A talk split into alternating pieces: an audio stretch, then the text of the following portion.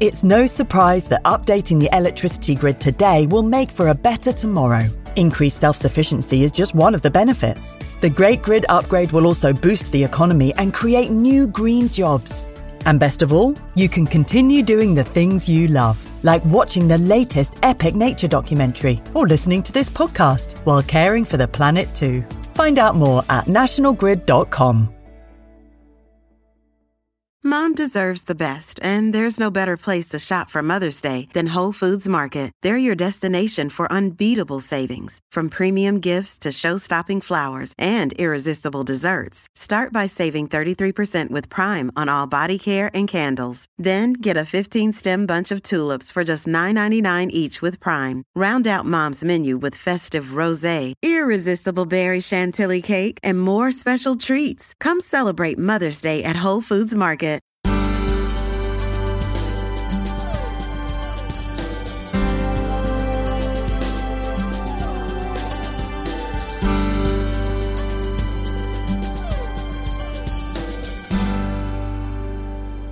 Hello, and welcome to the Countryfile Magazine podcast, essential listening for anyone who loves the British countryside.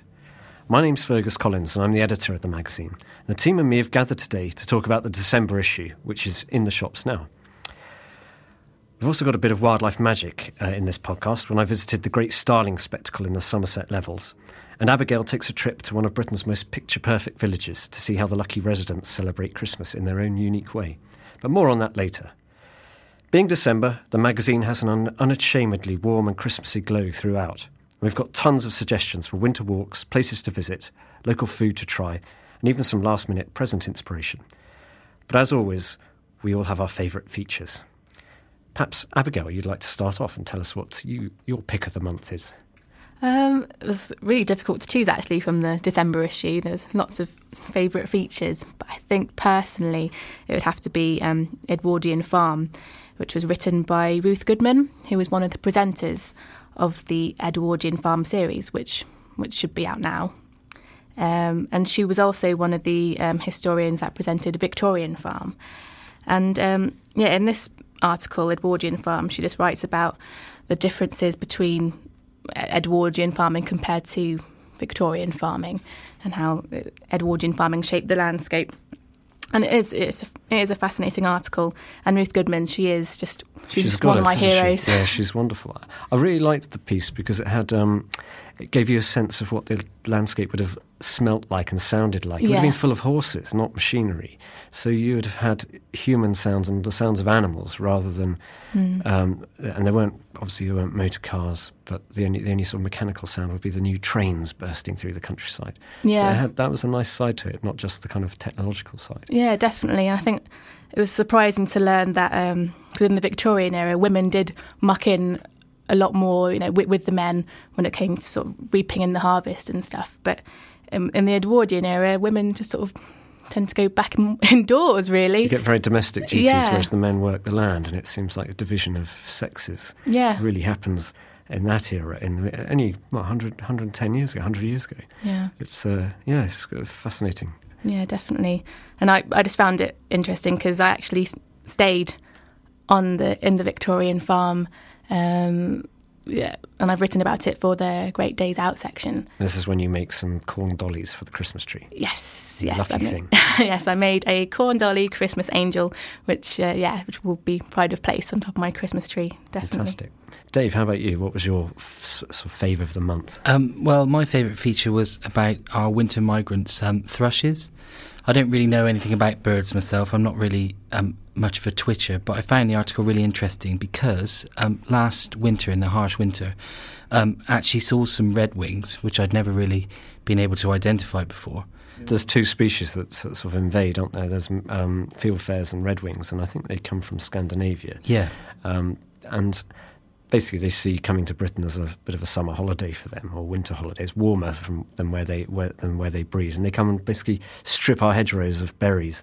Mm. And they're really beautiful birds, but not many people know about them. So this feature kind of flags them up and shows you how to find them yourself. Yeah, something to look out for this winter. Indeed, and because of the harsh winter and a lot of snow we had la- last year, or actually early early this year. Um, they started to invade people's gardens to find more food. So that was why they're easier to identify. A lot of Pe- people, people thought they were cuckoos and Yeah, all sorts of odd- exactly. odd, things, but um, and actually they arrive in massive numbers, like a million, two million of them. So uh, we really ought to be more familiar. But if you don't know your Red Wings and your Fieldfares, there's a there's a lovely feature in this month's issue. Now I'm going to dive in before I ask Jo what her favourite is, um, just because I know she's got a game for us to play. But uh, my my favourite, the, the feature I enjoyed putting together most was um, actually Valentine Warner's Christmas Feast. Now, Valentine Warner is a, is a is a chef who's joined the magazine recently, and he decided that he'd like to um, produce a, sl- a slight sort of traditional Christmas meal, but with a bit of a variation. So I was lucky enough to go along with him with a photographer, and we found somewhere for him to cook and spent a day being entertained by him because. It was amazing how he put the whole menu together while carrying on this ridiculous banter. Um, he's he's great fun, and his piece reflects that. It's full of sort of quirky little valisms, and um, he's he's a real asset to the magazine. And I think throughout the next year, his column is going to be uh, a, some some kind of quirky insight into country cooking, but also um, just a, a bit of fun as well. So uh, thanks, Val, for, for a wonderful day, and um, readers enjoy the enjoy his menu. And on to Jo, who has a special pick of the month. I do, yeah. Um, my favourite feature is the origin of British pub names. And I found this fascinating because our pubs, I mean, it's, it's a unique institution to, to, to Britain. There's no other place in the world where you find these places which have been, I mean, they've been a refuge for like smugglers, pilgrims, nowadays walkers they've seen dynasties rise and falls they've you know taken sides or not taken sides over the years and their names actually reflect all these roles that they've played and I just find it fascinating because you don't actually necessarily think this when you go to your local Crown or Bear or Anchor. It's just fascinating to find out the reasons behind these names, like the the Bear, which used to be in the reign of Elizabeth I. Um, there used to be sort of bear baiting happening at these pubs and bull baiting in other pubs, which is What why a happy thought. yeah, was a happy, happy thought. But, you know, which is why the bull is actually, you know, more of a popular name than bears because bears are a bit exotic. And right down to really, you've got our most common names in there, but also down to our most unusual, like the drunken duck in um, Ambleside in Cumbria, whereby the, the ducks actually got drunk on beer one day and the landlady thought that they were dead and started plucking them and then they came back back to life midway. It's tragic. Yeah, there is actually quite a lot of tragedy in this feature. and then Val Warner served them up for his Christmas dinner. yeah. Uh, apparently, she. I don't know whether this is true or not, but the legend goes that she felt so guilty that she actually knitted them jumpers to Yeah, keep that's them what I heard. Yeah, so it does have a lovely happy ending. Quite often when I go to the pub, I, I discover all this history about the um, the, well, the history behind the pub's name. But strangely, by the end of the evening, I've forgotten it all again, and I can't Oh, quite really? put my finger on it. Well, um, I mean, the idea behind the feature when I commissioned it was to fill it full of what we call pub ammo. So it's the idea is that you can read this feature and take these facts and um, quiz your friends, maybe just show off, maybe to put put together your own pub quiz. Uh, so I decided to put together a pub quiz for the Countryfile magazine team. Um, no one else has seen these questions yet, so that everyone's looking a little bit nervous. I've tried to look at the answers, but I yeah, they're in bright red pen, so do be careful. Um, so we've got eight questions here. It's going to be a bit of a, um, is it call my bluff, where I give you uh, three answers and one of them is correct. You may confer. Uh, there's also uh, three bonus, four bonus points actually, so maximum of 12 points. And the winner gets that delicious pint of foaming ale that's sitting in front of you at the moment. Exactly, Oh, exactly. excellent. I wonder what it was and if you can't get more than five points, I get it. okay. Cool. So um, are you are you ready, Countryfile team? I think so. Yes. Yes. Okay, so welcome to the uh, Countryfile magazine pub quiz. Eyes down for the first question. Which of these pub names are genuine? Is it A, the silent woman, B, the talkative man, or C, the happy trout?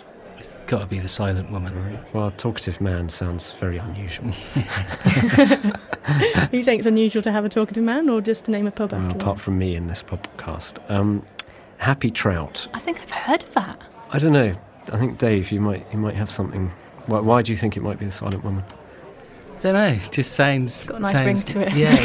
nice, really. I'm glad you said that. and, and also, it could be um, steeped in some kind of, I know, legend. You, you often hear of sort of like ghostly silent women walking I imagine around that to be like that. just this lonely pub in, I don't know, in Dartmoor or something. It sounds something like that. Yeah. okay. So what are you going to go for? Silent woman. Yeah. Silent yes. woman. You are correct. Excellent. Move that pint an inch closer. yeah. It actually comes from um, a pub in Wareham in Dorset, which was once a smuggler's haunt, and um, the customers found out the landlady was um, threatening to give away their secrets, so they um, threatened to silence her by cutting out her tongue. Isn't that jolly, lovely? jolly tale for Yeah. uh, a pub name to take its name from. So that's one point for Countryfile. Okay. Uh, question two. The Frog and Toad pub requires patrons to A. Sign their name on a register before ordering a drink. B. Sing the national anthem before ordering a drink. Or C. Hand one shoe to the barman for the duration of their visit.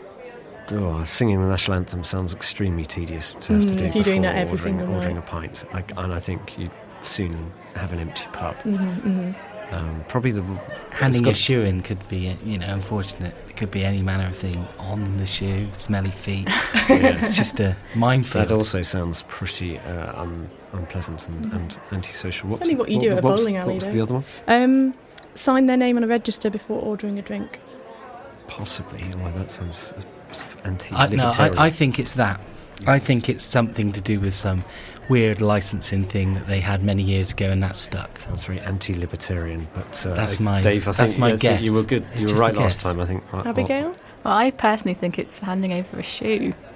Just why because, do you think that? Just because you know the, the landlord might have a really strange sense of humour, and people might go along with it. And hmm What are you going to go for? probably the register one, registering the name is probably more likely. I'd say. Registering the names? Okay, registering the names. Okay, that is actually incorrect. The answer is hand one shoe to the barman Uh, bef- for the Abigail. duration of your visit. But don't worry, you do have a chance to get a bonus point if you can tell me why. so you don't run off without paying? Oh, did the pub used to be a cobbler's workshop? Um, no, what happens in this pub is all the beer is served in uh, a mini yard of ale glass, which is mounted on a piece of wood.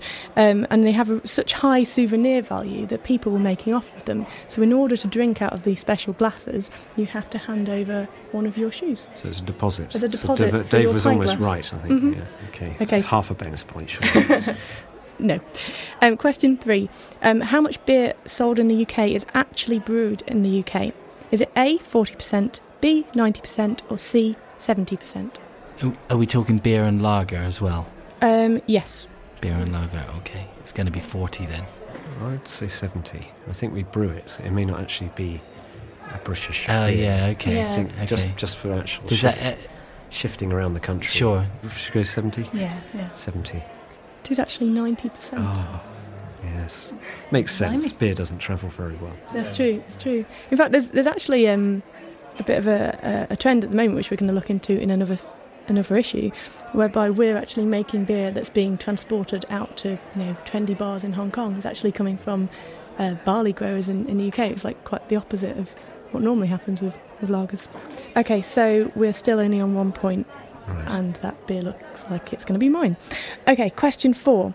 Gin was originally made A, to treat kidney disorders, B, as a cheap alternative to beer, or C, to e- ease the pain of childbirth. Oh, very good question. Is that why it's called Mother's Ruin? Could be. To treat kidneys disorders, I think it causes those sort of disorders rather than treat them. Mhm. But, um, It also shouldn't ease the pain of childbirth. It's not ideal, is it? I reckon ease the pain of childbirth. Yeah, Yeah. Funnily enough. Um, the answer is actually A, to treat kidney disorders, although I think a lot of people did use it for C. Hmm. So we're still on one.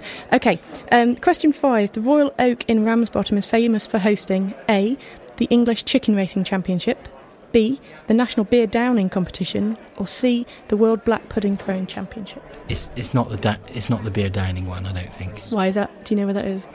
no, I, I. But I've heard of this pub. Every Ha- pub holds that. Yeah, I've heard of this pub in relation to something. So it's either the first one or the third one. And where, where in the world is this pub?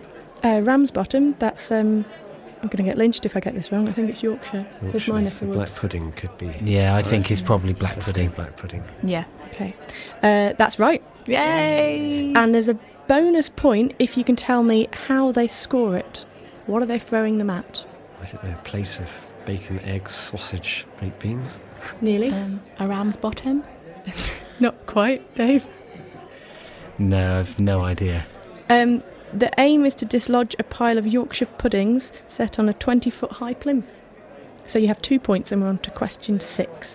Which pub featured in the Hitchhiker, Hitchhiker's Guide to the Galaxy? Was it A, the, Fo- the Fox and Hound, B, the Horse and Groom, or C, the Dog and Duck? I think I know this one. I think it might be the horse and groom. Everyone agree? I'm happy to go with that. It's correct. Um, and for a bonus point, why do they down three pints there? He down three pints. Because he's only got ten minutes. Partly, it's to calm. He, he, they do only have ten minutes, but it's to calm his muscles before teleporting. Oh, I see. Yes, uh, we do, uh, we'll do that. yeah. Um, okay, question seven. The Ten Bells pub in London is renowned for being A. frequented by the highwayman Dick Turpin in the 1730s, B. a favourite watering hole for Charles Dickens, Lord Byron, and John Keats, or C. the haunt of Jack the Ripper during 1888. Oh, that's that's just a stab in the Yeah, dark. exactly. It's just a Jack, the. Jack the Ripper. I I'd say B. I don't think it's B because I've heard of. I don't know. Something can, is telling me that it's not B, but it might be. It's very decisive, Dave. Anyone else? it's not Jack the Ripper. It can't be Jack the Ripper because it's They don't know yet. yeah, exactly.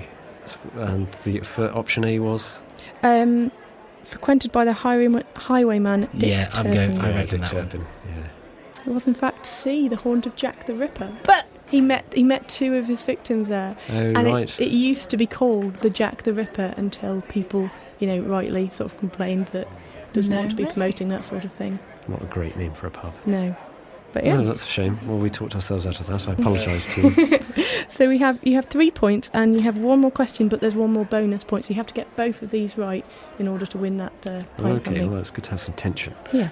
Um, the most common pub names are A. The Red Lion and the Crown, B. The White Hart and the Queen's Head, or C. The Royal Oak and the Swan. It's the red Lion and the crown. yeah, It, and and they swap positions. One was one was number one for the camera, and one was number one for the British Oh, really? Pub How do you know Association. Well, because I looked it up for the feature. That's why. Ah. Thank you very much. I'll take my point. A bit, bit of local knowledge is, is very useful. Yeah. Uh, Dave is correct. Uh, it is the Red Lion and the Crown. At the moment, it's the Red Lion. Um, and for the bonus point, to the nearest hundred, how many Red Lions are there in the country? Five thousand. I reckon one thousand two hundred. Abigail? I'd say eight thousand. 8,000 Yes. Red Lion pubs. That'd be like every second house. Yes. It's less. Uh, it's it's going to be something like six hundred now. Actually, go on. Yeah. Um, well, the, the figure that I have is from 2007, to be fair, so it could have changed quite a lot. But it was 759. There's been a lot more since There's then. I think it's been- nearer there's been several thousand now. thousand. Yeah. If anyone knows how many there are this year, then please write in. 750. Well, um, yeah, so you've got four correct out of 12, which is poor show, actually, guys. So this pint of beer is mine, and uh, listeners, feel free to use that in your own pub quizzes. Thanks, and, Joe. um, yeah, have a Merry Christmas. But before we go, it's time for me to take you on a little trip out of the studio down to the Somerset Levels. Now, in the December issue, I've written about Westhay National Nature Reserve, which is a wonderful, wonderful wild area on the Somerset Levels where you might be lucky enough to see one of Britain's great wildlife spectacles, the Great Starling Roost, where these up to a million of these beautiful little birds swirl around in enormous acrobatic flocks before heading down to roost, and, and hundreds of people turn up almost every night in winter to see it. So I went down to look for myself. But on the way, I got diverted by a message from one of my friends saying that the roost was happening nearby, not at Westhay, but at Ham Wall. And this is how I got on. Well, having said that there are very few people around, Ham Wall car park is absolutely full. There are cars all the way down the road. I hope I'm not too late for these starlings. I've already seen a few flocks fly overhead. We're he- I'm heading into the reserve now, which is walkway is an old railway track. And there's a pub here called the Railway Inn, which looks very inviting. But uh, I need to motor along now. Right, I can see what looks like smoke in the sky ahead. It's a vast flock of starlings doing their thing. It's amazing. Like a huge line sneaking over the tops of tree of the trees.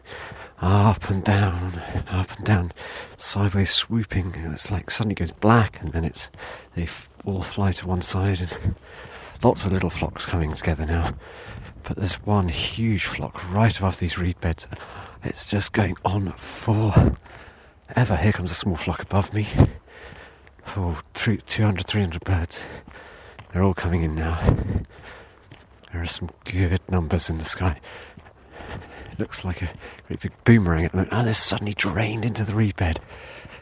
But uh, yeah, lots of little flocks coming from all round the countryside. Ah, and just in the distance, silhouetted, well, it looks, it's not that far away, Glastonbury Tor.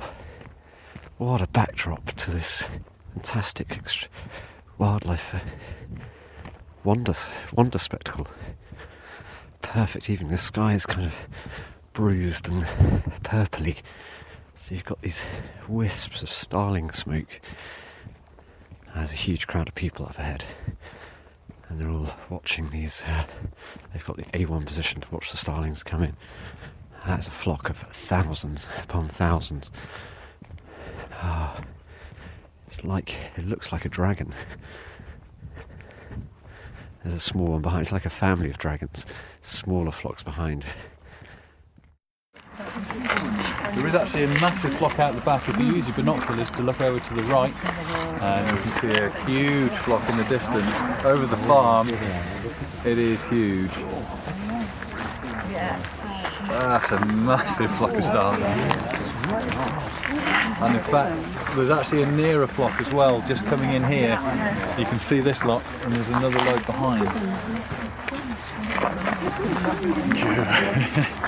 How many millions? Are we uh, talking hundreds of thousands? We're talking hundreds of thousands. Do you mind if I record this as no. a podcast for Countryfile magazine? Oh, not Just a problem at all.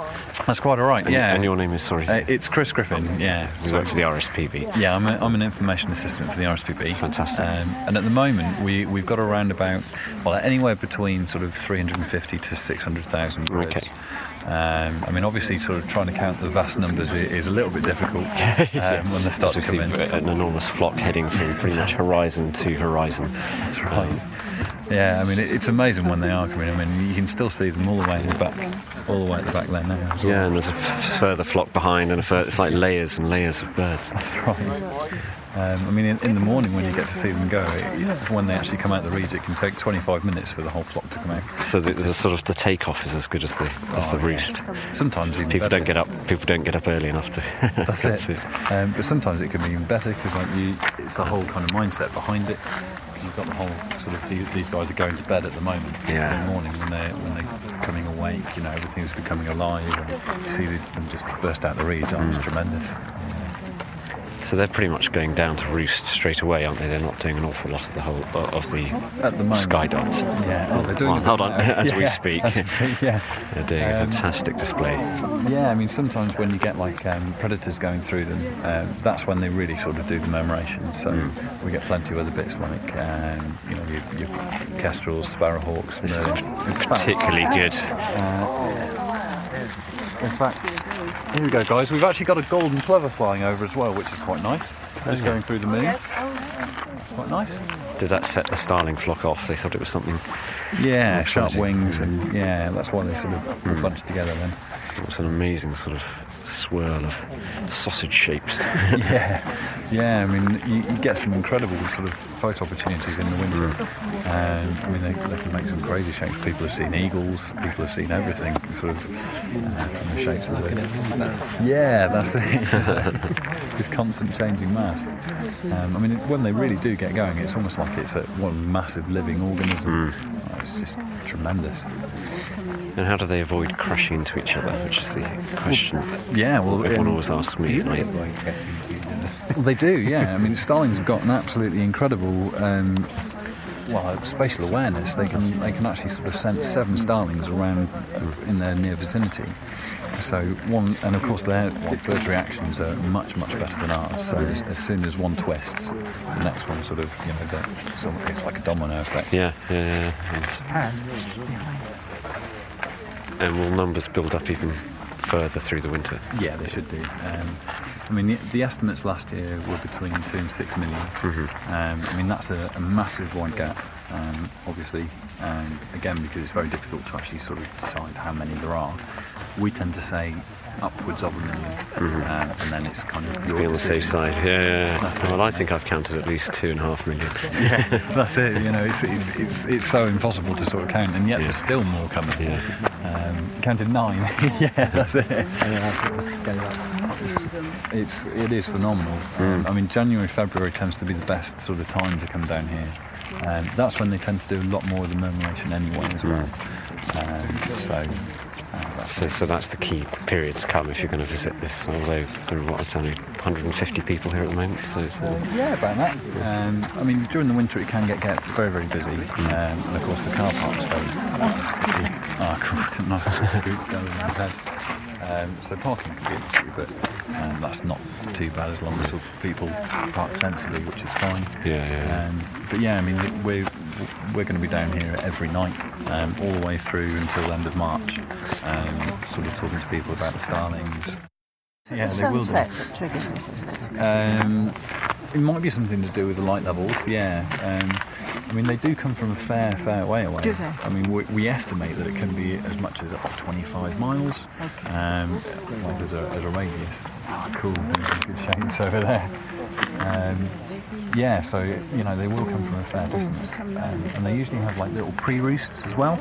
Yes. So, you know, they'll go and sit on your wires and that kind of thing. And then they'll gardens. And then they'll all come together, yeah, yeah. Because if anything disturbs them, it'll be off. Yeah, yeah. I mean, that, that's the thing. If we get a sparrowhawk going through Yes. at the moment, you know, it could. Well, you, you need to have one in a cage so you can That's release it, it. yeah. just with the- Yeah, my colleague's not here tonight. Unfortunately, usually, you know, that peregrine is hanging around. So they, they find good feeding in this locality then. I mean, the Somerset Levels rich Yeah. fertile farmland full of Absolutely. Kind Well, of the main, yeah. Well, the main thing they're after is actually uh, leather jacket uh, grubs. Um, Really?